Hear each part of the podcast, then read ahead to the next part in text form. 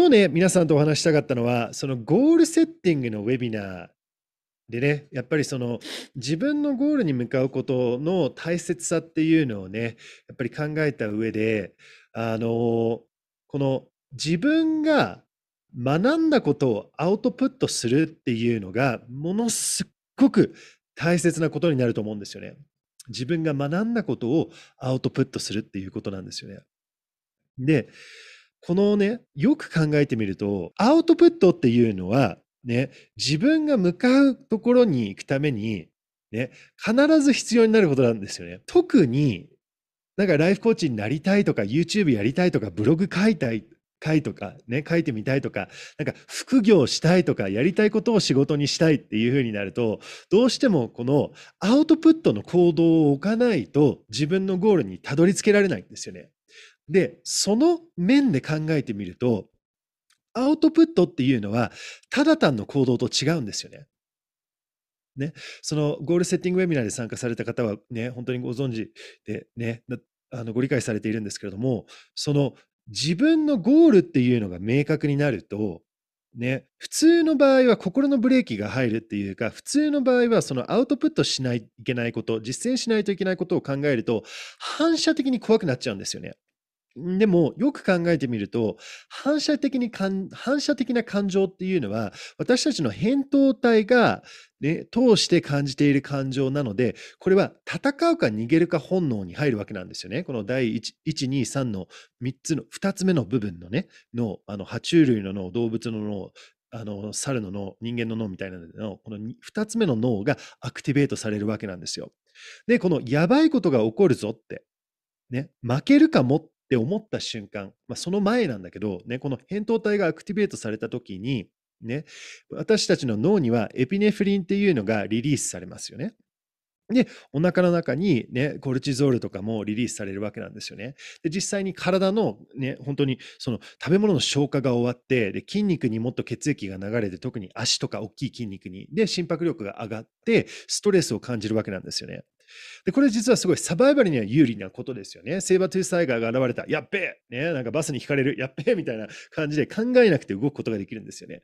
でも自分が実践したいこと、自分に必要になるっていうことの行動に対しては、このサバイバルのリアクションはあんまり有利ではないと。ね、で何をやらないといけないのかっていうと、ね、まずこの反射的なリアクションの不安を消すことだと思うんですよね。ねで、すると、この今私がアウトプットするね、アウトプットするっていうことには必ずリスクがついてくるわけなんですよね。例えば YouTube で、ね、動画をアップするってなったら YouTube が失敗して恥かくっていうリスクがあるわけなんですよね。ね好きなことを仕事にしたいからなんかその、えっ、ー、とね、面接に行くってなったら面接受からないっていうリスクがあるわけなんですよね。でもその自分のアウトプット行動にはね、リスクがあるけど、リワード、得られるものもあるわけなんですよね。利益っていうか、その、ね、得られるもの。ね、例えば YouTube の場合だったら YouTube がうまくいって再生数が上がってチャンネル登録者が、ね、あのついてきて自分がやっていること自分が説明しているメッセージを聞いてくれる人が増えてそれでその人たちをもっと幸せを届けてでそれが集客につながって自分が生きていくっていう副業の収入につながってきてでその自分の理想の生活につながるっていうそのリスクの反対のリワードっていうのがありますよね。で、その好きなことを仕事にしたいから面接に行くって言ったらリスクは合格しないっていうことなんだけど、ね、実際にその合格したらその仕事に入れるっていうすごいリワード収入を得て生活ができる自分の好きなことにキャリアチェンジできるっていうリスクがあのリボードがあるわけなんですよね。ご褒美っていうか、ね、リリボードがあるわけなんですよね。ね。だからこのあ、やばい、アウトプットしないといけないぞってなったら、まず、その自分が恐れていることを紙に書くと。ね、で紙に書くだけで、紙に書くだけで自分のこの扁桃体の部分からニオコーテックス、新皮質っていうね、頭の第三の脳をアクティベートすることができますよね。ね、違う脳の部分を使うから、この扁桃体が、あ、戦うか逃げるかっていうのが終わるわけなんですよね。だから約90秒経つと、そのストレスホルモンが止まってくるわけなんですよね。だから徐々徐々この不安が少なくなってきて、紙に書くと。自分が恐れていること。ね。で、僕のおすすめは、ね、最悪のケースを書くことなんですよね。まず。ね、で、次に現実的なケースを書いて、で、次に最高なケースを書くわけなんですよね。ね。で、この最悪なケースを書く。例えば面接の場合だったら合格できないと。ね。で、現実的なケースは、まあ、分かんないよね。ちょっと面接の場合はもしかしたら合格、スキルがあったら合格できると。うん、でも現実的なケースは自分が合格できない。私が悪いんじゃなくて、もしかしたら別の人がいるから、ね、現実なやケースは、ね、面接ができな合格できなくても、ね、次の面接に進むことができるって。ね、で最高のケースは面接を合格すると。そういうふうに3つのそのね、パサビリティ、可能性があるっていうことを書くわけなんですよね、紙に。ですると、何が明確になるのかっていうと、まずね、この、このアウトプットを行うことには価値があるのかないのかっていうのが明確になりますよね。ね例えば、そのね、例えばね、そのなんかクレイジーなアイディア、クレイジーなアウトプットで、ね、例えば本当にクレイジーなアウトプットで自分の財産、家族とか子供がいるのに、ね、急に今自分の仕事を辞めて自分が持っている財産をやったことがないビジネスに投資して、ね、ね、なんか、なんか、なんか3000万円しかないのに、なんか毎月100万円かかる場所を借りて家賃をね、1年間契約するとか、ね、最悪なケースは全部財産がパーになってしまって、ね、で生活費を払うことができないから家から追い出されて子供たちとか奥さんに大変な人生を作ってしまうっていう。OK。それが最悪なケースだったら、ね、そのコストは払えるか払えないかっていうのがわかるんですよね。ねで。そういうクレイジーな場合だったら、あ、これ、このコストは払えないなって。ね、すると、OK。じゃあプランを変えよう、または改善しようっていう、それが明確になりますよね。ね。ね、だから、その実際に悪いことが起こるっていうのを防ぐことができるんですよね。こうやって論理的に考えていくと。ね、で、もう一つ明確になるのは、OK、失敗したってなっても、ね、そのコストを払う価値があるか、このリワード、ね、このいい可能性をゲットできるために、そのコストのね、リスクですよね。最悪なケースになっても、ね、それを払う、そのリスクを取る価値はあるかっていうのも明確になりますよね。で例えば面接の場合だったら、OK、この面接を合格しなかったら、私は罰になると。あの、じゃ 最悪のケースは面接合格しないと。OK、だから今の仕事をキープすることができる。OK、じゃあその、でも、ね、現実的なケースとか最高のケースは面接を受かると。OK、最悪のケースのコストは、リスクは面接が受か受からない。いわゆる何も変わらないと。でも最高のケースだったら変わると。OK。この場合、ね、コスト払う価値はあるかって言ったらありですよね。で、ここがポイントなんですよね。これ、今僕が説明したのはアウトプットなんですよ。アウトプットするときに、ね、最高なケース、普通の現実的なケース、最悪のケースっていうのを書いて、ね、この最悪になっても生きていけるのか、最悪なケースになってもこのコストは払う価値はあるのか、リスク取る価値はあるのかっていうのが明確になると。でそれを理解して行動するっていうのは、全然なんか普通のあやる気がないなだらだらしてるなあ部屋片付けないといけないんだけど本当は運動しないといけないんだけどああみたいなそのレベルの行動を取ることより全然違うレベルの行動を取っているんですよね。ね、部屋片付けないといけないあ掃除しないといけないってなってねもう全然その掃除しないとどうなるの？とか考えてないんですよね。なんで掃除しないといけないの？いやーちょっと汚いから。それだけだったら行動の理由が足りないわけなんですよ。ね、で特に、ね、大きいこととかになるとこのぐらいのレベルの考えを持っていると行動が取れるような人間になりますよね。ね、でこれを練習してると。で間違いないこのアウトプットはスキルだから筋トレみたいな感じで練習すると、あのー、うまくなるんですよね。だから最初のね僕あの肩折ってあのスイスでスノボーやってる時にあの大変な事故になって肩折っちゃったんですよ。で、あの、腕立てができないわけなんですよね。で、僕、スポーツのインストラクターやってて、なんか腕立て30回とか45回とかできるわけなんですよ。で、なんか、2回もできなくなっちゃったのね、腕立て。で、やっぱりトレーニングっていうのを始める必要があって、で、1日2回、ね、それ2セットだから1日4回やってるとか、そしたら今度1日6回できるようになって、今は25回、ね、たまには30回できる時があるんですよね。だからかいで同じような感じで、ね、アウトプットっていうのはスキルだから学ぶことができるんですよ。このような考え方をやっていると。で、何回も何回もやってるともっと楽になるんですよね。で、そのポイントがその行動より違うよねっていうことなんだよね。行動とは違うよねって。うん。で、僕がその、なんか個人的に僕の人生がなんかアップグレードされた時があるんですよね。ね。すごいアップグレードしたんですね。あるコンセプトを使ったら。で、それはどういうことかっていうと、ね。朝起きたらの時間。仕事に就いたらの時間。仕事の第一の時間。午後の時間。家に帰ったらの時間、夜の寝る前の時間、この各時間帯にアウトプットすることを入れたんですよね。ね。だからどういうことかっていうと、OK。じゃあ僕が学んだのは、ね、インプットした情報、ね、僕の目的は、そのエネルギーを高める。ね、やっぱりこうやって YouTube でインパクトしたり世界にインパクトを与えたいっていうのがあるのでそのリスクを取らないといけないんですよね。で人の前でウェビナーで踊ったりとかしないといけないわけなんですよね。だから結構その恥をかくようなこともやるしなんかえこんなの大丈夫みたいなあの結構普通だったらね普通の方だったら不安を感じるようなことを当たり前のように毎日コンコンコンコンコンコン進めるようなためにその何て言うのかなエネルギーが必要だと。で一つそのどうやってエネルギーねモメンタムを作るのかっていうとやっぱ体のエネルギーって筋トレとかね、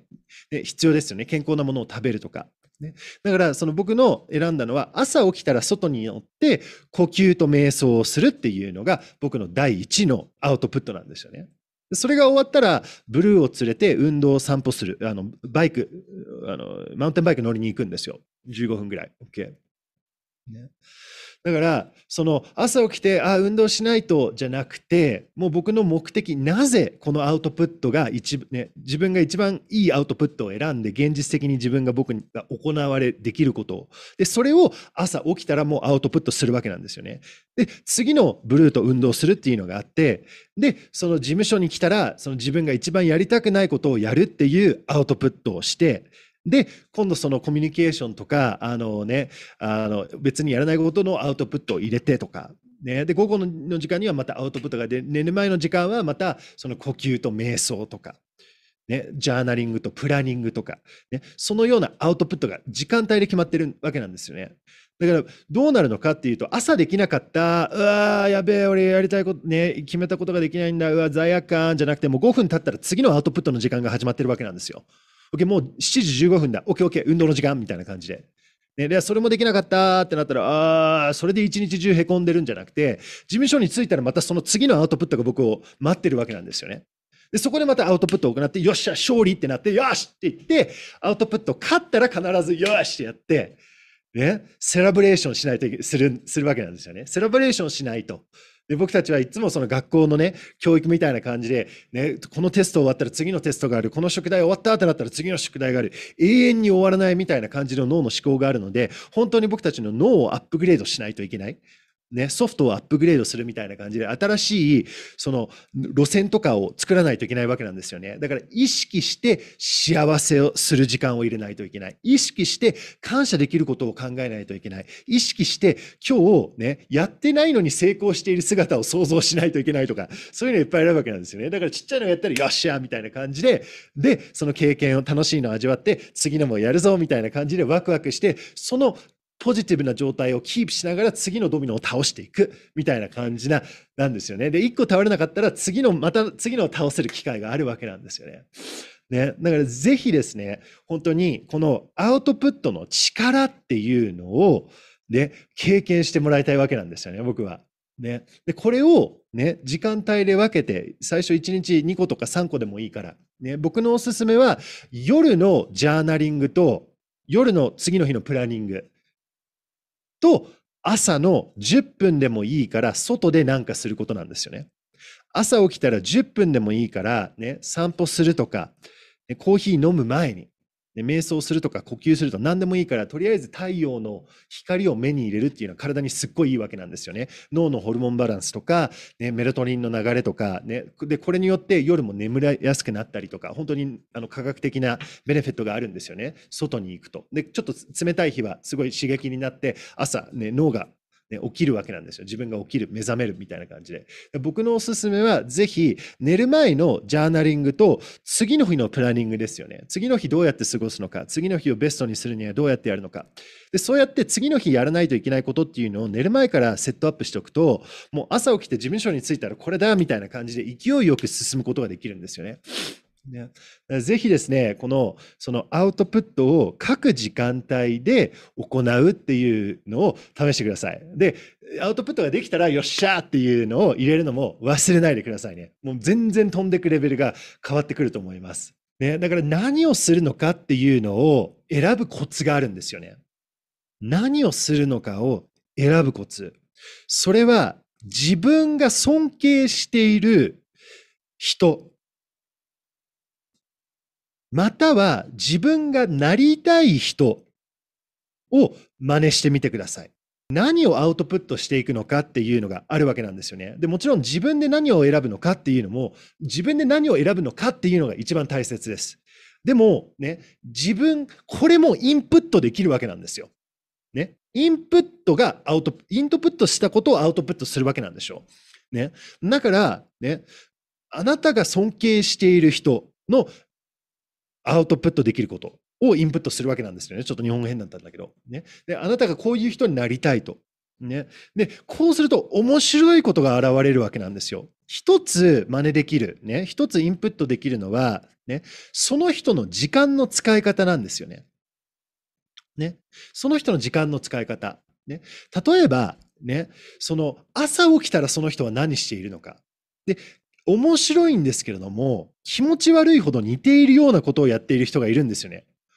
本当にその200年前のベン・フランクリンとか、ね、福沢先生とか、ね、そういう人のジャーナリングとかそういう人を勉強していると、何これ、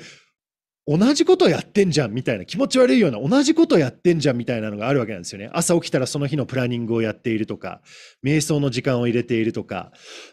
寝る前のプランニングの時間を入れているとか、もう一つの共通点、よく成功者の共通点は、あの、その、あの、冷水シャワーを浴びるとか、そういう人も結構いたりするんだよね。呼吸をやっている人とか。うん。で、そのような、そのライフスタイルの部分で真似することができるわけなんですよね。で、時間的に。で、もう一つ真似するできるのが、ビジネスのやり方なんですよ。ね。で、これが勉強につながっていくと思うんですよね。何を勉強するのかっていうのも、ぜひ考えていただきたいんですよね。で、もちろん、気分いいものを勉強するっていうのも、めちゃくちゃ大切だと思います。気分がいいものを勉強していると、シンクロが現れるんですよね。でも、気分が悪くても勉強した方がいいっていうのがあるわけなんですよね。この時にアウトプットのテクノロジーを使えるわけなんですよ。例えば僕は日本語がめちゃくちゃ下手なんですよね。だから日本語のライティングの勉強をしています。え、ー、と、この間ず、あのね、あのビジョンプログラムクエストのメールを書いたんですけれども、あれを書くには営業の、営業フル、フル2日、営業平日2.5日かかったんですよね。で、さらに土曜日に奥さんにも手伝ってもらって、で、土曜日の夜の7時から朝の2時までかかったわけなんですよね。あのたったの文章を書くだけに。ですっごい苦戦したんですよ。で、僕はその、この自分のビジネスの部分で日本語が書くっていうのが弱すぎるから、ね、その回らないと。だからライティングを勉強しないと。で、いろんな在あの、ね、あのライティングの本とかを買ってライティングをいろいろ勉強させてもらってるわけなんですよね。で、そのもちろんその自分のビジネス、自分の仕事、自分のキャリアで必要になることも勉強するっていうのもお勧めしています。ね、例えばそのライフコーチになっていくっていう方には必ず集客の方法っていうのを学ばないといけないと思います。ね。で、あと、その営業ですよね。営業する方法。ね。で、その、あの、営業っていうのを学んでいくと、お金のブロックを外すっていうのも学んでいけるんですよね。徐々々筋トレみたいに自信がついてくるみたいな感じなんですけれども。ね。なので、何を、ポイントは、その何をアウトプットにして選ぶのかっていうおすすめの方法は、自分がこういう人になりたいなとか、ね。自分がそのこういう人を尊敬してる人がいるってなったら、ぜひその人たちを勉強してください。で、その人たちのポッドキャスト聞いてたり、ね、本を読んでたり、ね、セミナーに行ったり、相談したり、お話ししたりしていると、実際に教えてくれるとか、時もあるし、学ぶことができるんですよね。で、それを自分の時間のアウトプットとして入れていただくたいんですよね。で、もう一つ、このアウトプットがね、このような形で朝から夜までできるようになってくると、自分の時間の過ごし方が全然変わります。で、直感的にね、例えばね、いつもゲームをやっているっていう方がいらっしゃったら、ね、このアウトプットっていうのやり方のライフスタイルが身についていくと、もうゲームやろっかなって思ってゲームをに向かって携帯を開いた時に、いやいやいや、これは最悪の時間の使い方だ、みたいな感じで、昔は罪悪感を感じながらゲームをやったり、罪悪感を使ってゲームやめようとかを自分でやってたんだけど、今はもう自分が望まなくなるわけなんですよね。自分がこれをやっているより、もっと自分の人生で大切なことがあるから、そっちをやっている方が大切だって言って、そっちを選べるようになるわけなんですよね。で、だから面白いぐらい、なんか自分の機嫌っていうか自分のフォーカスを自分で選べる、変えれるっていうことができるようになってくるんですよね。で、ちょっとこのアウトプットをやるときの、えっ、ー、と、あの、注意していただくことっていうのがあるんですよね。注意していただくことっていうのがあるんですよ。で、アウトプットをやるときに、普通の方はね、僕も含めてね、始めるときはやる気満々だから、ね、ハードルが高いことを選ぶんですよね。ねもちろん、ハードルが高いところを選ばないと、ね、自分のレベルは上がっていきません。ね、筋トレで筋肉を大きくしたいんだったら、ちっちゃいウェイトのダンベルをブルブルブルブルやってたら筋肉は大きくなりません。ね、自分が持てるレベル以上の筋トレ、ウェイトを持って筋トレしていくわけなんですよね。だから10キロで10回できたら、次の週は12キロでね、9回、10回目指すみたいな感じなんだよね。だから、ちょっと自分のを上げてくる、自分を押してくれるぐらいのことを選ぶっていうのは大切なんだけど、ね、筋トレと同じように、ね、自分はどうやって成長するのかっていうと、リカバリーの時期を乗り越えると自分が強くなるんですよね。皆さんご存知ですよね？筋肉トレーニングやって筋肉どうやって増えるのかっていうと、大きくなるのかっていうと、筋トレしてる時に筋肉は大きくなりません。筋トレしてるとね、筋肉もりもりに見えるんだけど、これは血液が流れてる、パンパンになってるっていうだけなんですよね。ね。いつ筋肉が大きくなるのかっていうと、眠っている時とか、ね、筋トレを終わった休んでる時に筋肉が大きくなるわけなんですよね。ね。なので、ね、アウトプットをしていくっていうことには、サイクルっていうのがございます。自分が強く押して、うわー、もうこれ以上できないってなって、ちょっと休む時期っていうのがあるんですよね。で、今度休んで、またちょっと押すっていう時期があるわけなんですよ。これを、この波をうまく乗ることができたら、このマラソンみたいな感じでアウトプットしていくっていう生活のスタイルをキープできるんですよね。だから気をつけないといけないのは筋トレの三日坊主にならないように自分がこれをやるってなったらそれを一週間やったらね、一週間でいいんですよ。一週間やったら自分とチェックインしましょう。ね。OK。朝一の部分どうだった？ちょっとこれ辛いな。ちょっと改善できないかな。これ週3だけはどう？とか。で筋トレだったら毎日筋トレから、OK。じゃあ週3日の筋トレはどうだろう？ね。で、その中で、ね、例えばね、5つの時間の部分で、アウトプットをやっている朝1、朝2、仕事とかね、いろんな感じで夜寝る前とか午後とか、5つのアウトプットがあると。その中で自分にとって一番大切なのっていうのもわかるわけなんですよね。っていうことは自分の中でこれやったらいいけど、やらなくても大丈夫。他のをやっていたら。みたいなのが明確になってくるわけなんですよね。そういう感じでちょっと、OK、この部分、じゃあ夜寝る前のジャーナリングはぜ、ね、すごい大切で、朝一はすごい大切だから、でも他のやつはちょっと自分にブレイクを入れてもいいと。ね、でポイントは、このこのリズムから全部、この波から降りちゃダメなんですよ。ね、辛いってなったら、辛いハードルを下げること。ね、マラソン止,、ま、止めちゃダメなんですよ。ね。それが大切なポイントなんですよね。分かったかな今の。うん。アウトプットのサイクルがある。うん。そうそうそうそうそうそう。なので、普通の場合は特にね、あの、日本人の方に外人の、普通の場合だよ、これ。ね、人種関係ないかもね。うん。でもなんかその、なんちゅうのかな、ちょっと日本の方ってなんか真面目になってやる気が、なんか高くなるっていう、僕もそうなんだけどね。うん。わかんない。日本人だけなのかわかんないんだけど、ね、あの、やっぱやる気が高い、モチベーションが高いんだけど、やっぱ高すぎると続かないんだよね。で、落ちちゃうんだよね。で、落ち、落ちないようにそれを下げていくっていうのが大切です。Alright。で、もう一つアウトプットするときに、あの、すごい有利なツールがあるんですね。僕は実際に使っている。で、もしこれ本当にやりたいんだったら、ぜひね、今週末に買っていただきたいのは、トイレに貼れるカレンダーなんですよ。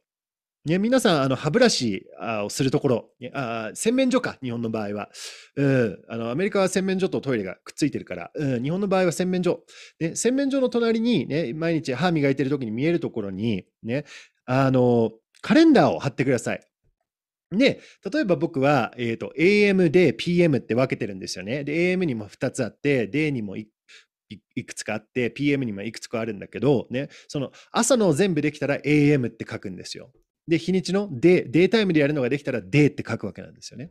で、PM ができたら PM って書くわけなんですよ。で、PM の、例えば瞑想忘れちゃったってなったら、PM ノー瞑想って書くわけなんですよね。で、これをカレンダーで毎日つけていると、結構、あ、やる気が続くわけなんですよ。今日できた、今日できた、今日できたって。で、今度、ハードルを下げるってなっても、止めたくないってなって、また、それ自分で見ると、で、これ見たときに、できてたら必ずよっしゃってやってね。よっしゃってやらないと続かないぜ。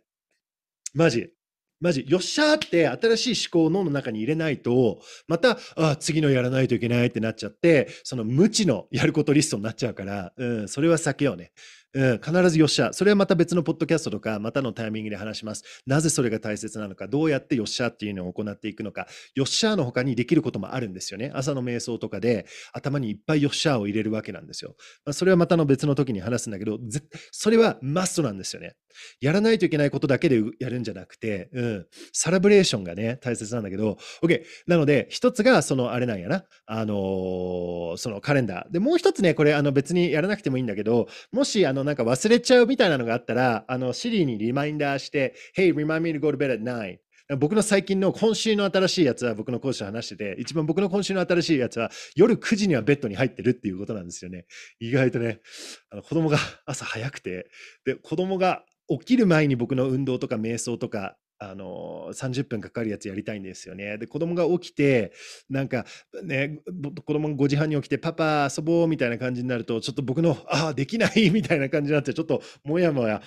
ハラハラになっちゃうから以上このねアウトプットっていうねこれも本当に哲学になってくることだと思いますのでこのアウトプットを実際に実践していくっていうことのお話をさせていただきました。ポッドキャストで聞いていただいた皆さん Thank you so much ぜひですねあのいろんな無料のトレーニングとかを行っておりますので特にフライトプログラムム、実は今これフライトプログラムでお話しさせていただいてるんですけれども、いただいているんですけれども、すごい楽しいところがありますので、あの、カタカナでクリス .com って入力してください。カタカナで、クリスだけはカタカナね。で、ドットコムはね、にあの英語でしてくださいね。うん、クリス .com。そうすると、あの、フライトプログラムで、ぜひですね、30日間無料でアクセスできますので、このようなポッドキャストをライブで聞くことができます。それでは、I love you so much and I'll see you next time!